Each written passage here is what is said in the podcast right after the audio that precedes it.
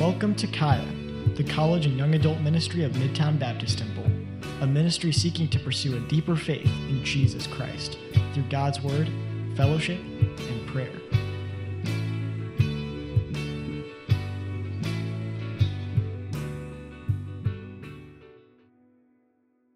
Okay, so last week we learned that Paul was uh, the very, very best example that we could find of someone who was willing to put aside his own interests in order to protect the weak and to promote growth among the church, right? He was the, just the, the best example of this. And if you remember, uh, what we were talking about was the fact that principally in Scripture, the apostles and the elders in the church of Corinth, they deserved the financial support of the church there. In other words, the church was doing kind of a poor job of looking out for the people that were giving them everything that they had right? Late nights counseling session discipleship all day. You know you can imagine paul you know meeting people for lunch here and there. You know uh, you know they're probably like eating shawarma and like gyros right? I assume that's what they're eating. Lots of hummus okay, meeting people because people had needs, and he was there to meet them in their needs. And, and yet, despite all that, they weren't meeting the, the scriptural principle to kind of take care financially of the, of the elders that were investing so much into them. And so he, he is modeling, we're about to enter this part of the scripture here where he really exemplifies death to that right? His own sacrifice, like, look, even though that's the principle of Scripture, I don't need anything of you. There's greater things at stake here than that. And so, as we learn today, uh, that living the way Paul shows us, living that way requires a really unique perspective on ourselves as people.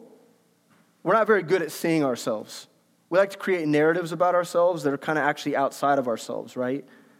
We, we kind of invent a story and a brand, an identity for ourselves, and then we try to, we try to meet that standard, which usually fails pretty, pretty poor. You know, we aren't very good at that. But what we need to learn how to do is, is be honest with ourselves and critique ourselves in light of the gospel, in light of who Jesus is. And we need to consider our relationship to the death, burial, and resurrection and, and what the message of the gospel actually means for our lives. That's what we're going to be doing today as we try to answer this question Have I been doing gospel ministry my way? Okay, that's, that's kind of that's the question for today. Have I been doing as a Christian, as a part of this church, as a part of this ministry? Have I, have I really just been all this time doing gospel ministry in my, in my own way, in my own fashion, in my flesh, the way that I prefer versus what Christ is actually asking of me. And this is gonna this question will make more sense as we move throughout the sermon today. But let's pray and then we'll get into it. Today's sermon is called A Blameless Gospel. That's what we're going to be discussing, a blameless gospel. Uh, dear Heavenly Father, Lord, we love you and we thank you for worship. And uh, it's. Uh, praise is such an interesting thing because no matter what the worship team does, the praise team does, uh, for some people, it'll never be satisfactory because they're thinking uh, about music and their personal preferences. And so they'll never be satisfied in acknowledging who you are in the midst of praise. They get in their own, they get in their own way. And then there'll be others of us who are so caught up in the emotion and the elation of everybody singing so loud and just such so joyous that we forget that, that in our minds uh, should be the good shepherd and that we, we ought to be picturing him. And so, God, I thank you for such a beautiful worship set. And I pray that you would perfect our praise before you every one of us as individuals, because that's what it comes down to, is that we're a collective, we're a collective made up of individuals. Lord, hold us accountable to our own faith.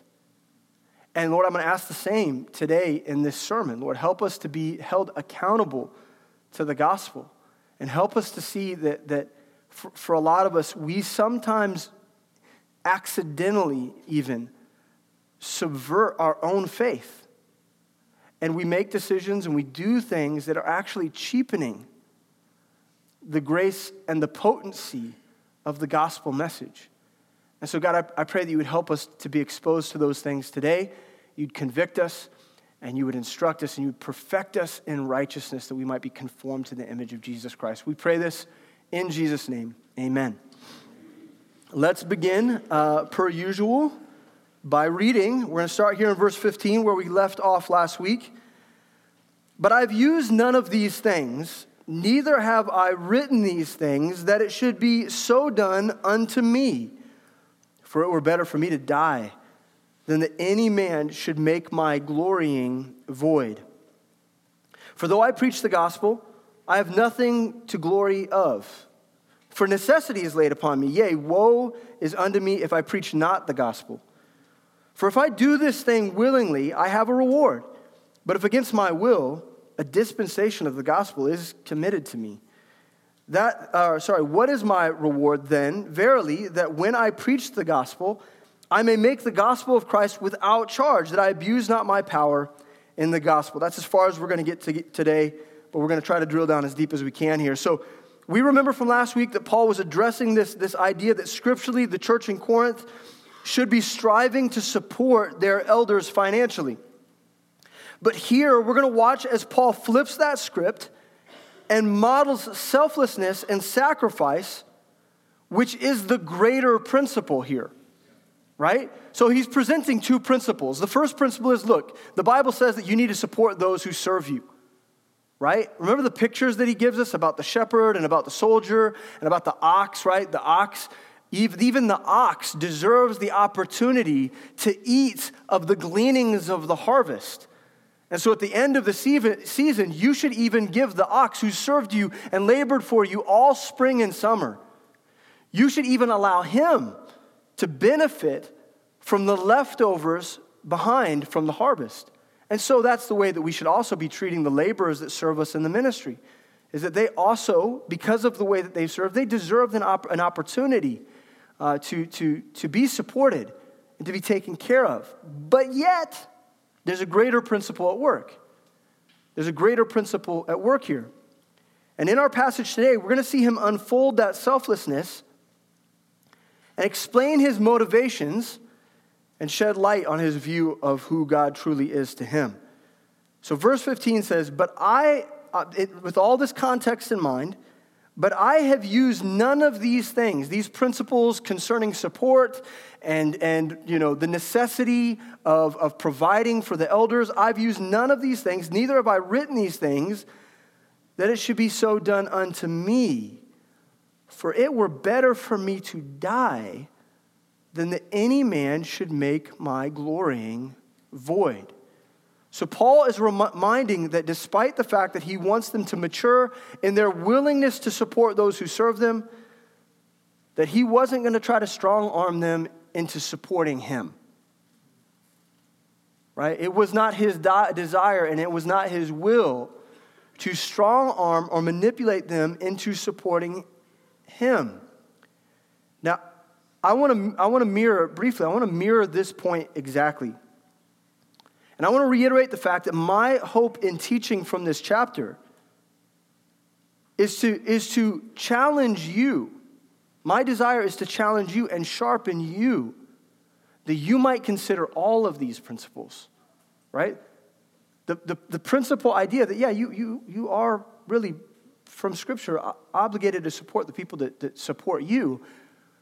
But, but also, and more importantly, we need to learn how to principally honor our pastors in the way that we see. Now, listen to me. I know how this sounds. I'm a pastor. The pastor's up here. He's talking about this. This is another one of those submission messages. But that's really, I, look, I don't really care about that. Okay? I just want you to know, like, I consider the pastorate a position. I went into this knowing, I went into this knowing that my job professionally is to be abused by people. And I, you know, I know that sounds a little funny, but I'm, I'm being honest with you. Like, I, I know that, like, going into this, that there's an aspect for which I just need to embrace the fact that I will often, I will often have to choose to be the last. Like, that's the decision that I made, is, is to be last. And so I want you to hear this the way it, that, like, I'm also, when I'm preaching this, I'm thinking about the pastors in my life as well. Like, I'm thinking about Sam Miles. And I'm thinking about Will, I'm thinking about Jeff, I'm thinking about Chris, right? I'm thinking about James, I'm thinking about Andrew, I'm thinking about the guys, Kenny, these guys that are also, they're my pastors, right? And we need to understand that as we look at this, that there's a broader idea in mind, and that is that we ought to honor our pastors because they watch for our souls. They watch for our souls. And, and beyond that, okay, let's, I want to really get into your world for a second. I want to point out this is my desire for you. My job is to sharpen you and to grow you in your faith. I also want to point out the fact that we must be submitted to our Bible study leaders because they're equipping us for the mission. And I know that's not always easy because in some cases, our Bible study leaders are there our peers, or maybe they're even younger than us. But God has put them in a position where they're leading you in the mission. They're teaching you how to study the Bible, they're mobilizing you to reach the city. And God has put them in a position, circumstantially, plus just the fact that God has matured them in such a way that they're ready for that work. God has put them in a position to minister to your soul and to activate you for the work of the mission. And that is a, that's a, that is a wonderful thing. It ought to be honored. And so we ought to, man, you know, look, I get it we're really close to our Bible study leaders. And we feel very close to them, but sometimes, sometimes unintentionally, in our immaturity, we, we, might, we might be unnecessarily disrespectful. And so, despite the fact that by them choosing to be Bible study leaders, they have, by the very nature of that position, they've chosen to be last. Okay, they've chosen to put up with a lot. They've chosen that. That's the path they've chosen. Does that give you the, a, a reason to despise them? Does that give you liberty to talk down to them or disrespectfully or take advantage of their grace? This is, this is hard stuff, hard stuff, okay? But it's worth considering. See, my hope is that we would be respectful of those who disciple us. You know how easy it is, guys, for you to like, do you remember this?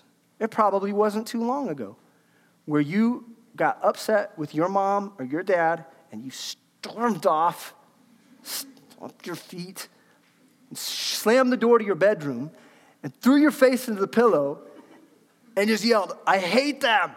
You know what I mean? You know that spirit, right? The people that you love most in the world, you also have the capacity sometimes to despise them. And my heart from this passage is that principally you would understand that, that your disciple maker, the, the, the person that's investing God's word in you, the mentor in your life, they love you. They, they love you. And so you ought to function in a way that honors that. that. That's right. That is principled for us in Scripture, despite the fact that everything in our culture tells us to not live that way, to be autonomous, to be independent, to have your own way, to be a little bit rebellious. That's healthy for you. Okay, despite the fact that the world is telling us, Scripture is telling us that we do need to learn in a world that doesn't know submission and doesn't understand authority. We do, in the church, we do need to learn that. And not that anyone's perfect. I'm definitely not perfect. I will do you wrong. Uh, you should come to me when I've done that. We should walk through that, okay? But, but despite the fact that people are just people and they're going to fail you, we also need to recognize it's, there are people that are worthy of honoring and, and loving and I want to say this, and this is a point worth getting down. The marks of a mature minister are that they know how to honor those who have authority in their life. The, the mark of a mature minister, a mature Christian, is that they know how to honor those who have authority in their life. And, and that you have to navigate that. Like, I've had to learn how to not always just talk to Sam Miles like he's my friend, though we are friends. But there is a way in which that I need to speak to him because I need to honor the fact that he's also my pastor. He's also my father in the faith. And, and my growth in terms of maturity means that I've got to learn how to bridle my tongue and bridle my posture, and be temperate in my approach to him. That's right. But listen, not just that. Okay, not just that. Not only that a, a mature minister is someone who knows how to honor those who have authority in their life. Listen, listen. A mature leader, a mature leadership also doesn't forcefully demand honor.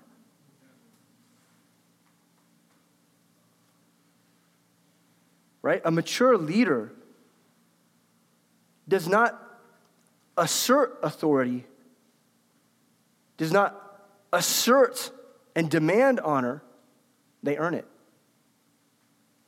They earn it by serving. They earn it by preferring the weak, just as we've been talking about, preferring the weak over themselves, by dying to their own wills and wants and putting other people over them. That's the, that's the only way, ultimately, of becoming the leader that Christ prescribes in Scripture. And so we ought to not be demanding of honor and submission. See, Paul was horrified by the idea that the church might see him as using his authority for gain. You guys see that, right? That he might be manipulating the outcomes, as we heard in the previous sermon, right? That the, the idea that he might be manipulating them in any way by writing this was completely horrifying to him. In fact, he addresses this again in his uh, second letter to the church in Corinth. In, in 2 Corinthians, uh, at this point in the letter, uh, Paul is dealing with the exact opposite issue in Corinth than he did here in the first in 1 Corinthians. It's the exact opposite problem. See, here Paul has been asked by the wealthier members of the church if he would be willing to come off the mission field and become their full-time pastor receiving a professional wage. So that's, that's the pitch in second, in second Corinthians. That's the pitch from the church in Corinth. They've like done a complete 180, and now they're, they're erring in a complete opposite direction. They wanted to secure, secure Paul for their services because they wanted to have a respectable pastor in their pulpit. And look, look, Paul's response to this is so classic, okay? It's so good. So follow along here in 2 Corinthians 12 13. So Paul addresses this issue from another perspective, and he says, For what is it wherein ye were inferior to other churches, except it be that I myself was not burdensome to you? Forgive me this wrong. Behold, the third time I am ready to come to you, and I will not be burdensome to you, for I seek not yours, but you. For the children ought not to lay up for the parents, but the parents for the children. And I will very gladly spend. Ugh. When I was preparing this, I knew it would require composure right here. Listen to this statement. Listen to what he says. And I will very gladly spend and be spent for you, though the more abundantly I love you.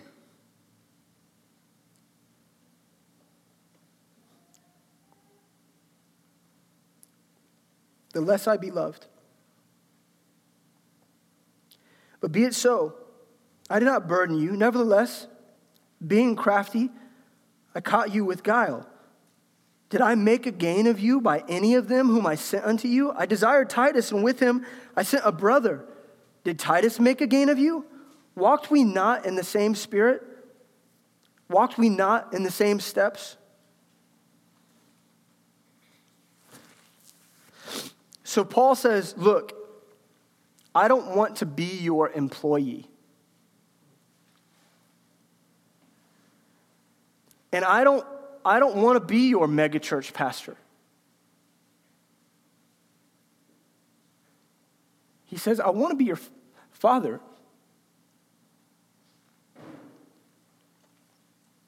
I want to be your dad. I don't need your money. In fact, if anything, as your father, it's my responsibility that the more I love you, the more I expect to be abused. I want to be your father. This is Paul's point to Corinth. His goal in writing about the principle of supporting elders in the church was not to manipulate them into giving. In fact, he would prefer them not support him financially at all.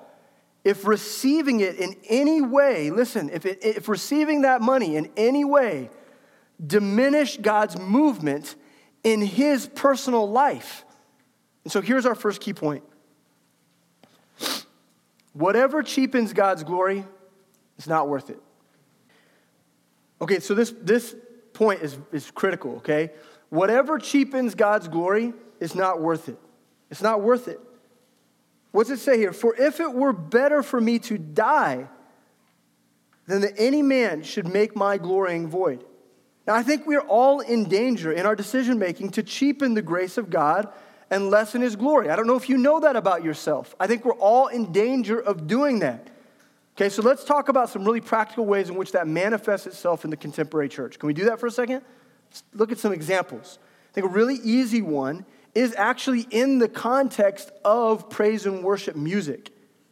So we all recognize as Christians that God is worthy of our worship. But so many praise ministries in our world today, they use flashing lights, fog machines, and emo rhetoric, right? It might as well be like my chemical romance set to worship. Right? So over the top. And half of what they're saying doesn't even mean anything. Because ultimately they've forgotten that to get worship, or to give worship to God, it means that, that they're responsible for reciting the truth of Scripture until their hearts are one and intimate with Christ. They've forgotten that. And so they've replaced that with a shortcut, they've replaced it with manipulation okay, oh, I want to promote, I want to promote a spirit of praise and worship in the congregation. So how do we get there? By the fastest route possible. Right? And so what they do is they come up with a way of, of leveraging your emotion to, to, to create, really, at the end of the day, at a minimum, a mingled perspective, but at worst, a, a completely diluted and illusory praise. Does that make sense? And so this continues on. I don't know if you've seen these videos and memes, like where there's where there's, you know, uh, the famous worship band is playing, and it's like a concert, and people are like, and they're in it, they're feeling it, and you're like, yeah, I'm feeling it too, and you're feeling it, and you're watching the video, you just want you want to sing along. But have you seen the memes where it's like, and then the person looks up at the camera like this out of the corner of their eye because they want to they want to know that they're being seen for their worship. Have you seen this? Have you not seen these videos? Oh, they're yeah, they're funny. Yeah, they're like outtakes from like Hillsong concerts or something. So they're like, mm, mm. and then she's like looking at the camera. Why? Because we want to be seen because our, our worship is mingled, right? It's been tainted, it's been affected because we've made worship about us. Okay, now listen, listen, listen. That's a cheapening of God's glory. That's a cheapening of the grace that, like, I don't doubt for one second that that, that girl that's, that she knows Jesus Christ, that she's saved by the blood of Jesus Christ, okay? But she's just like all of us. Right? She's just like all of us. We're all the same way. We want to be seen. And when we have that spirit, we cheapen the glory of God. So we do this in other ways too. Okay, so let's t- look at it from another perspective.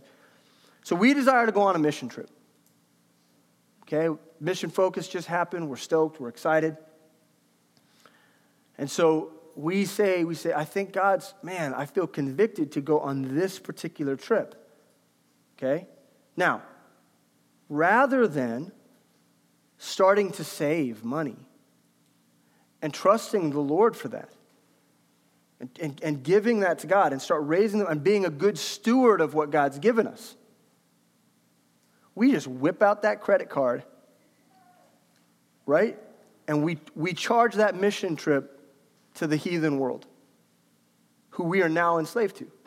Now I'm, now I'm in bondage. I'm in bondage to the world because I wanted, I want to follow God. Do you, do you see the contradiction there? But that's the kind of stuff we do. Why? Because we manipulate outcomes. We take shortcuts. Because ultimately, we're, we're, we're less concerned about, about getting to where God wants us to be. We're less concerned about that, and we're more concerned about getting there the way we want to get there and in our timing. Does this make sense? And, and when we do that, we cheapen the grace of Jesus Christ. Because he's saying to us, he's saying, Look, I mean, I came to earth, I died for you. I rose again to set you free from your sin. Why would you ever need to take any shortcuts? Look, I took the long and the hard road. Can you not walk with me? Can you not go a way that seems satisfactory to me? Or how about any instance in ministry where we choose to ma- manipulate and convince people that we ought to get our way rather than trusting the Holy Spirit? Right?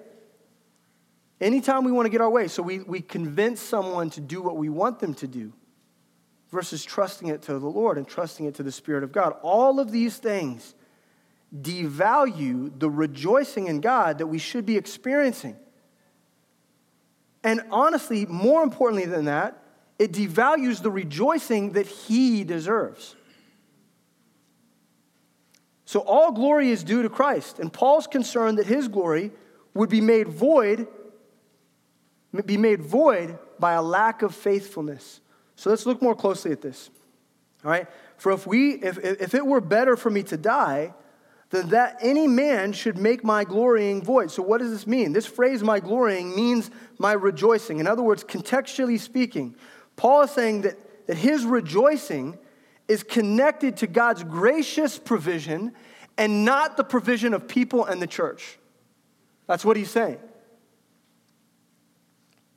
That his rejoicing in the Lord is connected to trusting God for the outcomes versus manipulating the outcomes among God's people.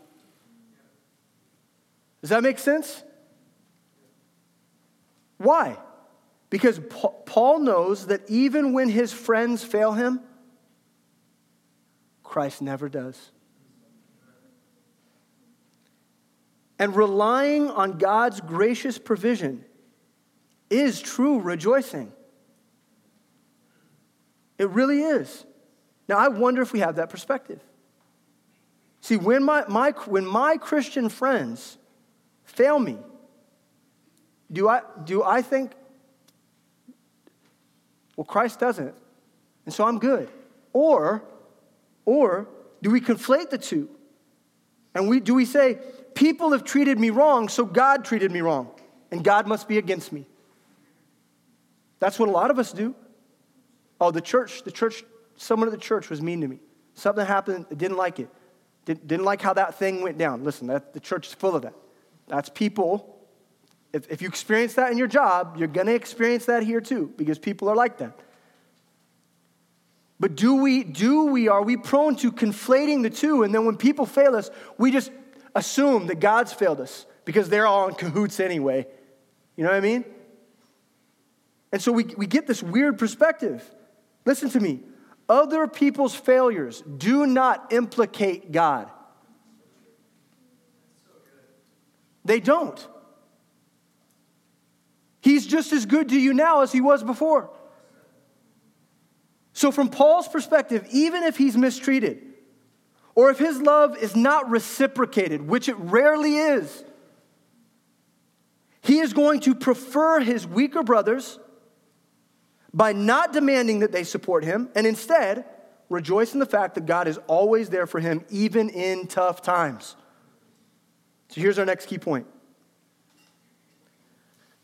whatever, the weak, uh, whatever weakness that the church has is outweighed by God's grace. It covers that, it fills that gap. So, everyone right now who considers them a part, themselves a part of this ministry, a part of this church, or a part of any church, right now, you should determine in your mind that people are going to fail you. The people's weaknesses will be on display, yours will too. And when that happens, if we find our rejoicing in Jesus Christ, we will remember that our provision comes from Him and His grace far exceeds and outweighs any weakness that you experience in the body of Christ. And so you can lay that thing down at his feet, you can die to it, you can sacrifice it, and then you can go about serving people that treat you like crap.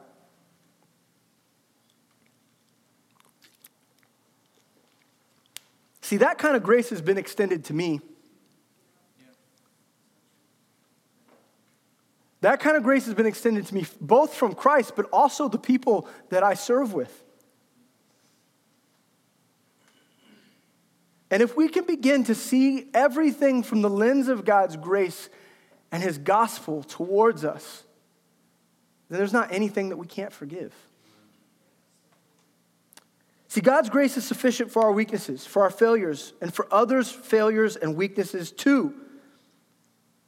Now, listen to me, especially for leaders. I want to talk to you for a second, leaders in this ministry. If we perceive that the church or church members have treated us poorly or abused, or abused us, listen to me. God's grace is big enough to teach you forbearance and how to press on. 2 Corinthians 12 9 says, And he said unto me, My grace is sufficient for thee for my strength is made perfect in weakness.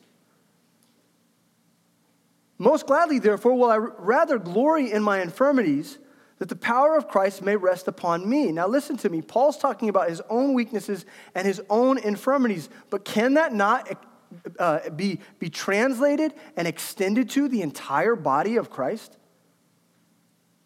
That despite our weaknesses, that He's made perfect in our failure and our, in our inability.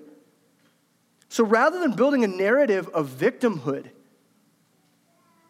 which is our culture, and perpetuating a cycle of distrust among authority, which is our culture, why not trust God and love your brethren? So now, now Paul is speaking of his obligation as a minister, but he connects an adjoining thought, and this takes a bit of a turn here. And, and I want the, the next, if, if this has been helpful and good so far, it, I think it gets better. So check this out. Verse 16. Think about everything we've already talked about. About how he would never do, he would never do anything to offend the church, that he's willing to sacrifice and give his own life in order to preserve his rejoicing in the Lord. But listen to me. Verse 16 For though I preach the gospel, I have nothing to glory. For necessity is laid upon me. Yea, woe is unto me if I preach not the gospel. Okay, so catch this. He's saying, look, if I don't preach, I have nothing to rejoice in. So, like, forget the whole thing about rejoicing. Forget the thing about sacrificing. Listen, let, let me add an addendum item to what I was saying before. Here's the addendum. If I don't preach the gospel, there's no rejoicing to begin with. There is no glorying. because I've been unfaithful. See, he knows God is faithful. But what about the obligation of his own faithfulness? What good is it if he encounters the grace of God and doesn't respond with obedience to preach? He's a fraud, un- unworthy of any rejoicing. Here's the next key point we cheapen grace when our mouths don't declare the message of grace.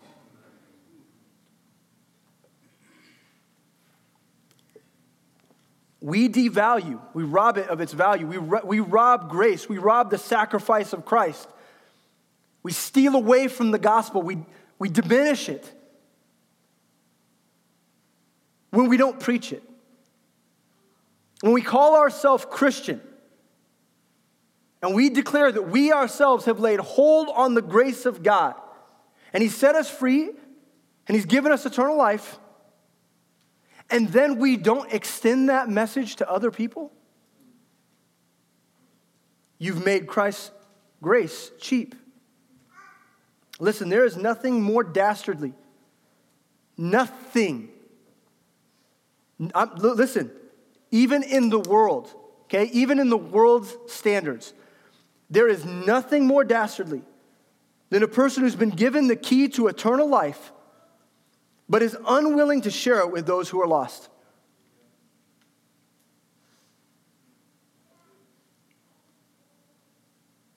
I mean, it's the definition of Christian wickedness. It's the definition of it.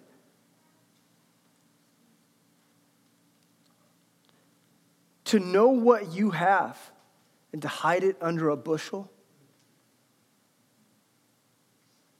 so that people who are just like you used to be don't have illuminated access to it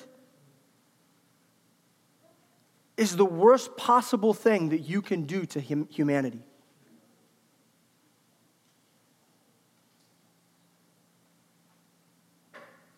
See, the power to save the human soul is locked up in the message that God sent his son to die for our sins, to come to this earth, live a perfect life, and then lay his life down as a sacrifice for all of mankind's sin.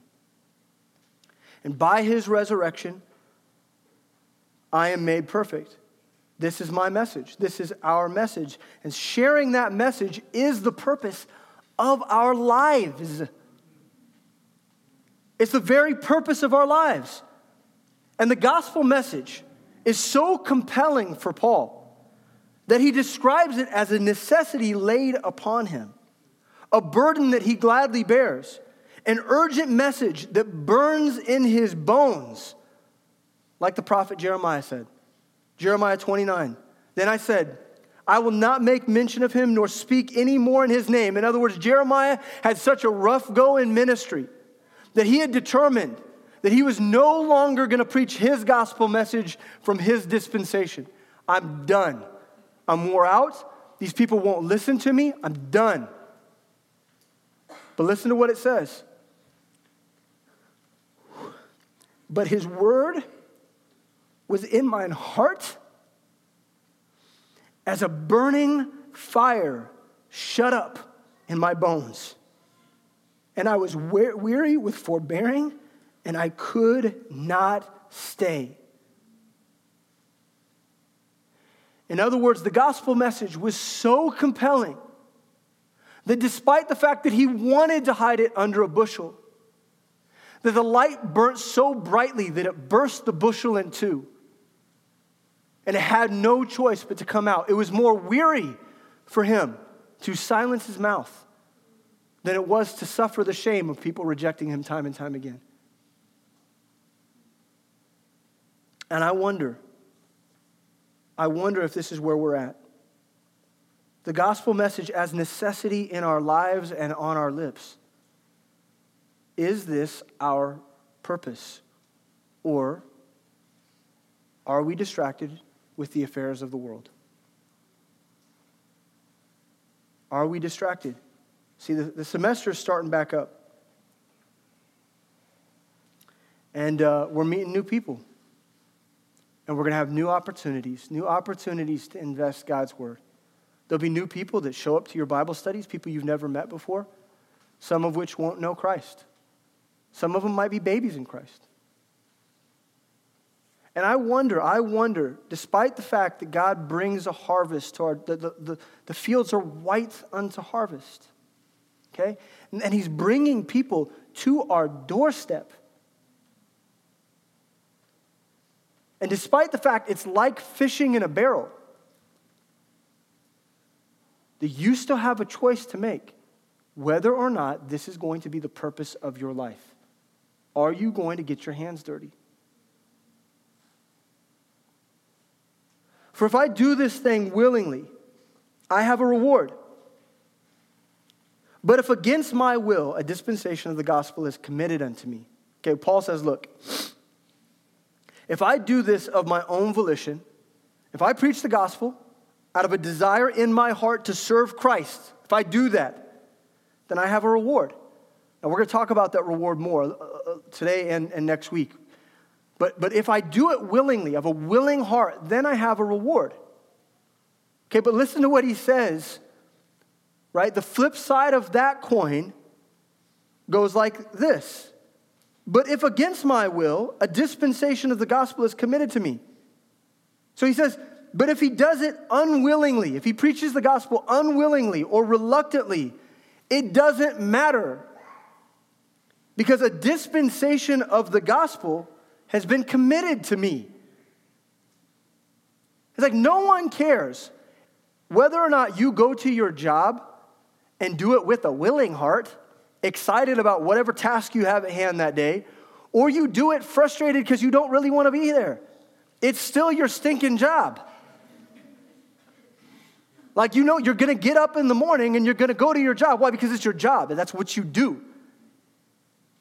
So, Paul's point is whether I do it willingly for the sake of reward or I do it out of obligation to the, to the dispensation that's been given to me, I've got to do it. Now, I want to point out that people, people like to say that dispensational theology, you know, they want to poo poo on that.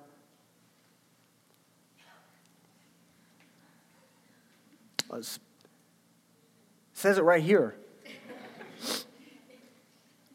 So, so the, the Apostle Paul, and by extension, the church at large, have been entrusted. You guys know that the word dispensation means stewardship, right? And so a, a stewardship has been extended to us, and Paul defines it right here for us. That for the church age, as we follow our, the steward of the Apostle Paul, who stewards over the church age, as we follow in that dispensation, it is our obligation, it is our job, it is our purpose to share the gospel with the lost. That's what we've been called to do. That's what's been given to us to do. So, regardless of how you feel about it, God has given us the responsibility to share the gospel message. And the question is are you prepared to live it out? Is it your obligation? Do you see it that way? Like, really, do you see it that way? As important as getting up and going to your job so you don't get fired.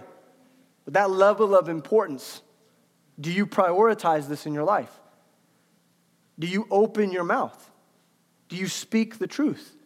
Do you glorify the name of Jesus Christ everywhere you go? Now let's, let's look at this idea of, of redefining reward. Okay, we're gonna, we're gonna kind of talk about two rewards in this chapter, two, two understandings of the idea of reward. But here I want to I want to define reward in a little bit different way because Paul does that. So Paul addresses this issue of reward. But remember our context. The principle that he was teaching them is that the elders that serve the church are worthy of a reward. Remember that? They're worthy of reward for their service, that they should be supported by those they give their lives to. But, but watch as Paul redefines reward as something that he gains in Christ, not in people, not in man. Okay, verse 18. What is my reward then? Verily, that when I preach the gospel, I may make the gospel of Christ without charge, that I abuse not my power in the gospel. Okay, now listen. In other words, rather than receiving the uncertain and uneager support that he's earned in Corinth, he would rather refuse that. Why? Because their support is not his reward anyway.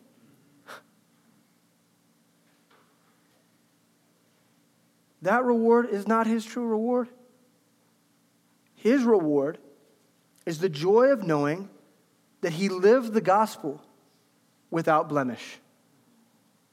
His reward is knowing that he lived the gospel and he was bold with the truth of Scripture and did not abuse, did not taint, did not manipulate along the way. That he did not cheapen its power, he did not diminish the honor of God. This is his reward. And this speaks ultimately of integrity and character in our faith as we are a gospel witness in the world. That's what this is speaking to. Do we see our, our Christian reward the way that Paul does? Which is as follows. Here's our key point. Hopefully, this clarifies it a little bit more. Reward for us, listen to me. Now, we're going to talk later in the chapter about reward in heaven, right? There, there's another reward. We're going to talk about that. But listen to me. For our purposes today and the way that Paul is talking about it, reward is our key point. Reward is knowing Reward is knowing we preach the gospel courageously, without concession or corruption of character. That has everything to do with who you are in the gospel. That has everything to do with whether or not you're in this for man's reward or God's reward. This has everything to do with whether or not you will manipulate things to get your way or you'll submit to God's outcomes.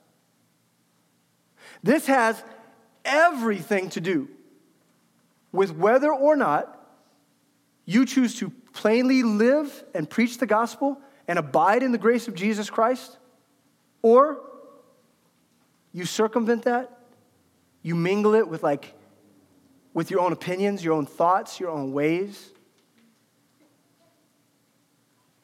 Right?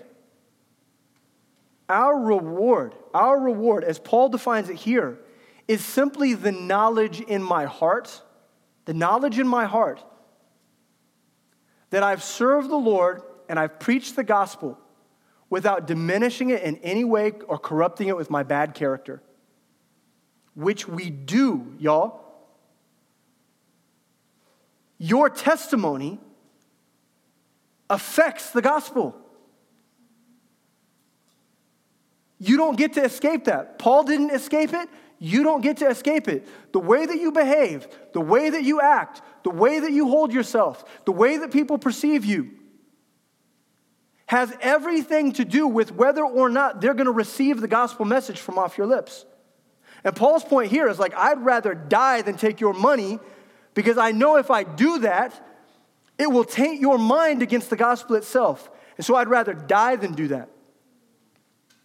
And instead, my glory and my reward is in knowing that I've preached the gospel and I've done it without abusing it or tainting it in any way whatsoever. I choose blamelessness. And so I forego, I forego whatever you want to give me.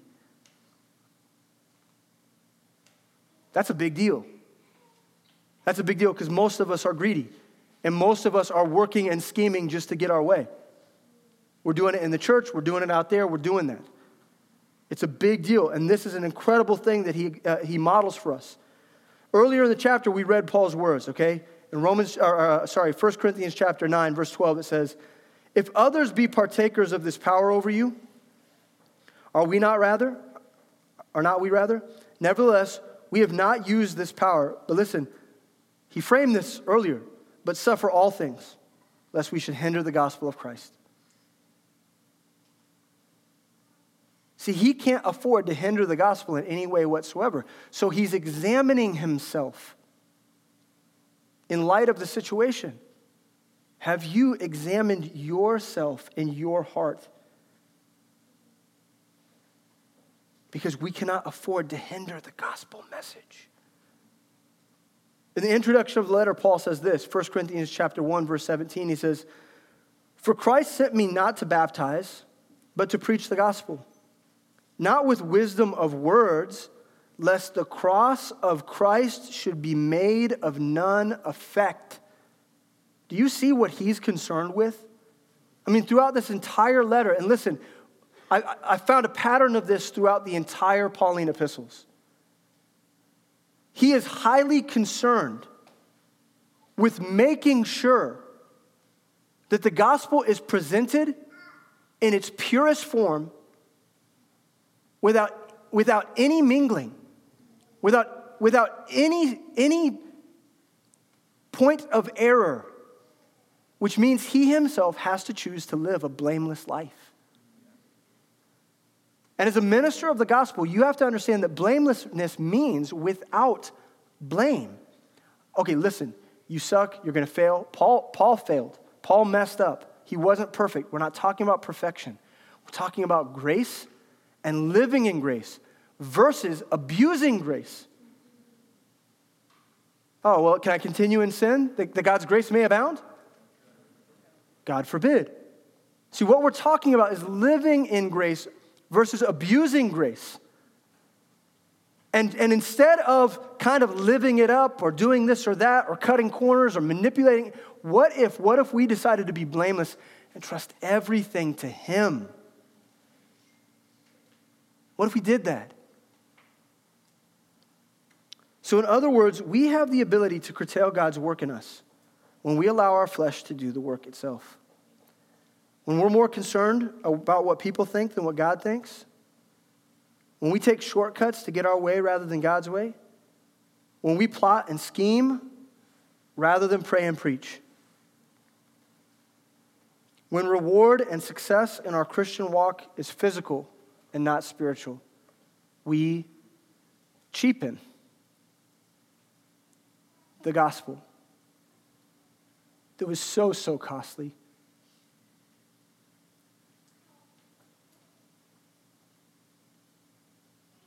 I mean, isn't that what Philippians chapter 2 teaches us?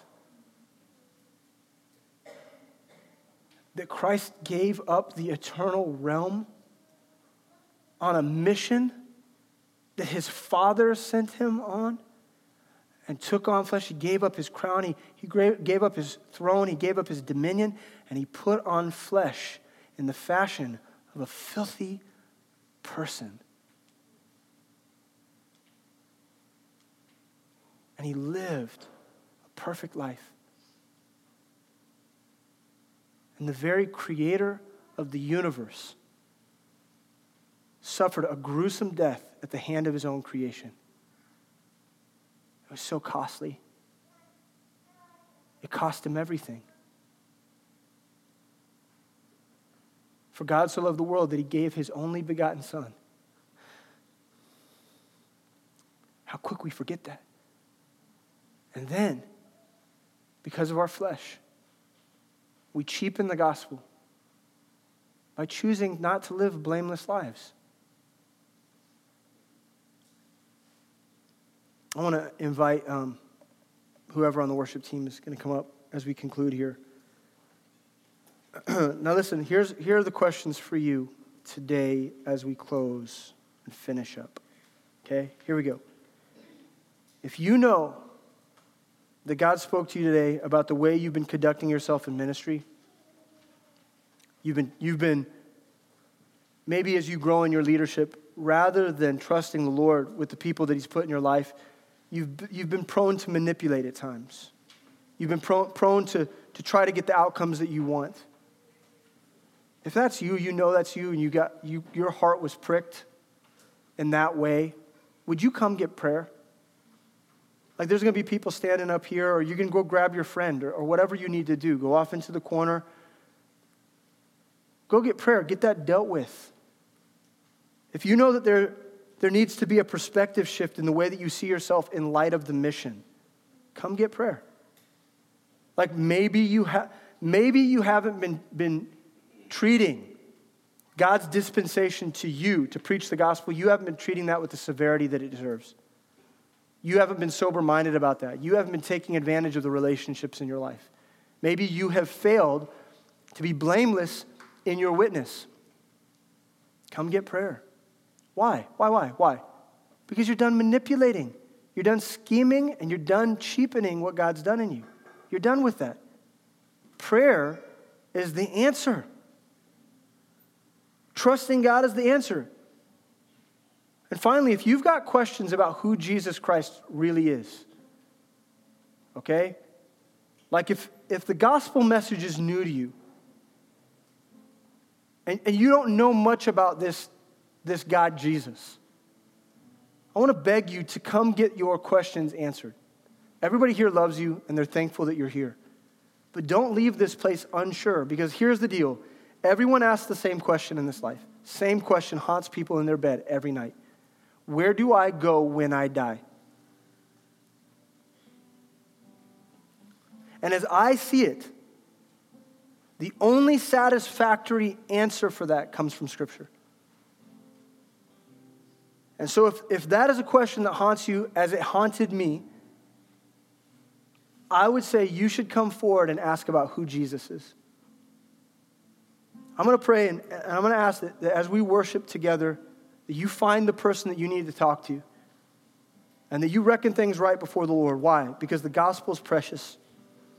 And what Jesus Christ did for us was costly. And we ought to treat it, we ought to treat it so. Dear Heavenly Father, Lord, we love you and we thank you for your word. We thank you for the fact that you gave up so much for us.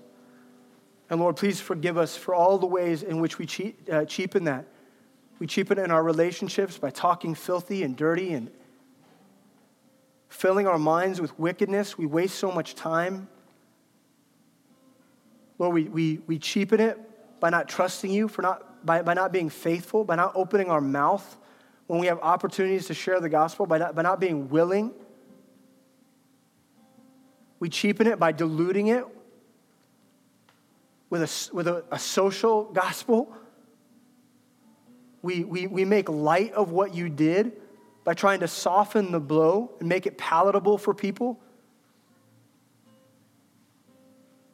We're, we're frauds. We're fraudulent. So often we just, we abuse what you've done for us. God, no more.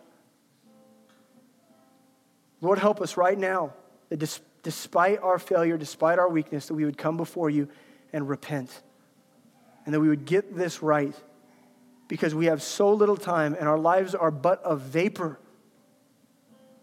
And then we will stand ready to either receive a, a reward in heaven or not. Make use of our lives. We pray it in the name of Jesus Christ, in the glory and the wonder and the beauty of his name and the cost of his blood. We pray in his name. Amen.